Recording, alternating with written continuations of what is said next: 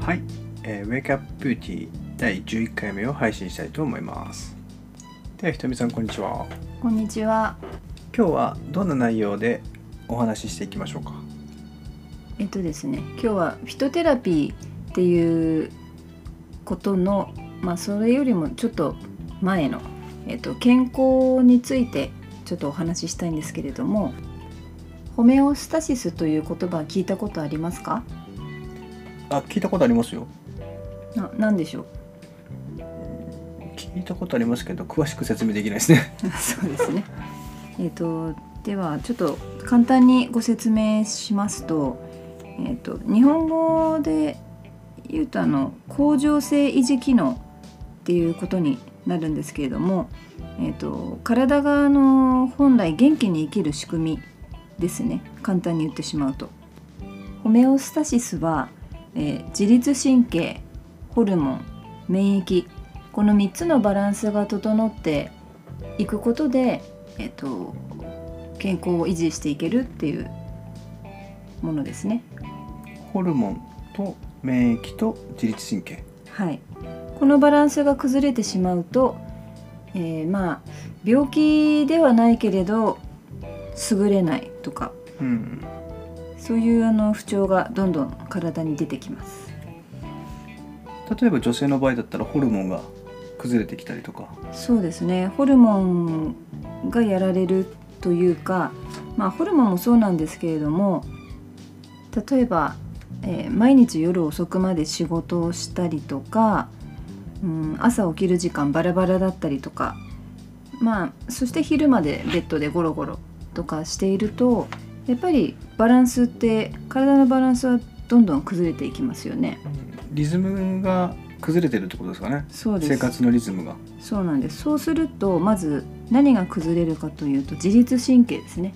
あー自律神経が崩れてくる。はい。自律神経のバランスとリズムが乱れてくるとそこからホルモンとか免疫に悪影響を及ぼして、えー体にどんどん不調が現れてきますそして気づくとなんだかいつも優れない。そんな状態になっていきますよね。結構そういう人って多くないですか？多いですね。なのであの早寝早起きを習慣にするといいっていう昔から言われているのはそれが体内時計にのっとっていてホメオスタシスを安定して機能させてえー快適な生活を送るための知恵だそうですやっぱりそういうことってつながってるんですね。そうですね。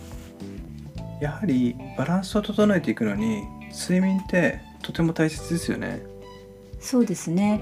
えっ、とまあ朝目覚まし時計で、えー起きるっていうのも大事なんですけどあのなるべく日の光を浴びて自然に起きるっていうのが理想的ですね。えそれってなぜなんですか？日の光によって、えーセロトニンというハッピーホルモンが小腸から95%分泌されるんですね。95%もですか？そうですね。このハッピーホルモンっていうのがその一日の活力にとってすごく大事なホルモンです。で夜になってくると今度メラトニンというあの睡眠を促すホルモンが出てきますのでこれがあのだいたいセロトニンの分泌開始から14から16時間後ですね分泌されるのが。であの自然とだんだん眠くなってっていうこのサイクルが非常に大事だそうです。あとなんかあの自律神経を整えるために何かしていいこととか、もしくはしちゃいけないことってありますか？えーとですね、自律神経を整える方法として有効なのが、えーそうですね。今も言ったんですけど自然に寄り添った生活リズム。あと外気温の調整ですね。まあ衣服だったり冷暖房の調整。あと体を温める食事。と入浴。入浴もですねあんまりあの暑すぎない。39とかそのちょっとぬるいかなっていうぐらいのお風呂に入るのがいいですね。あとはリズミカルな有酸素運動。あとはもう自然豊かな環境に身を置く。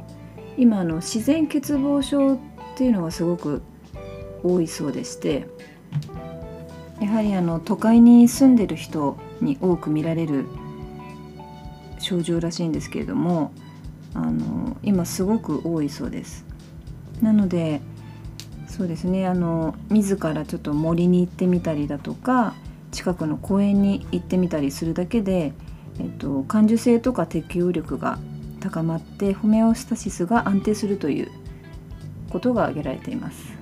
自然に触れるっていうことが大切なんですね。そうですね。そういうことをしていくとあの病気になりにくくなりますよっていう結果が出てるそうです。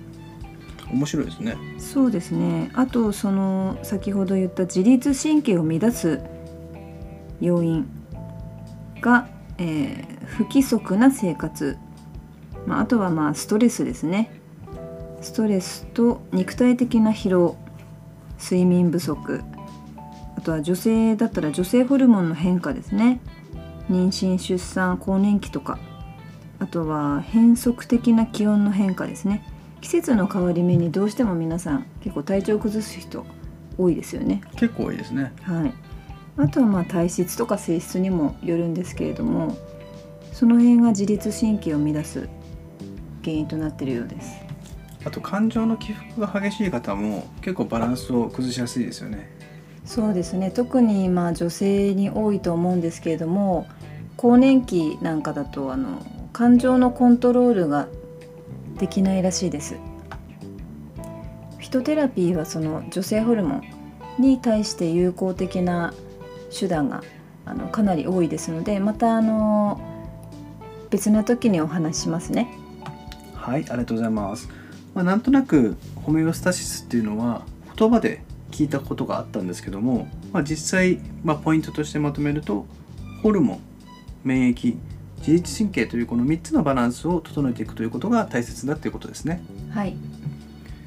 まあそういうところで、えー今回はホメオスタシスという内容をちょっとお伝えしましたがまた次回、えーそれの改善の仕方だったりとか気をつけるポイントっていうのをさらに掘り下げてお伝えしていきたいなと思ってます。はい。はい。では今日はですねひとみさんありがとうございました。ありがとうございました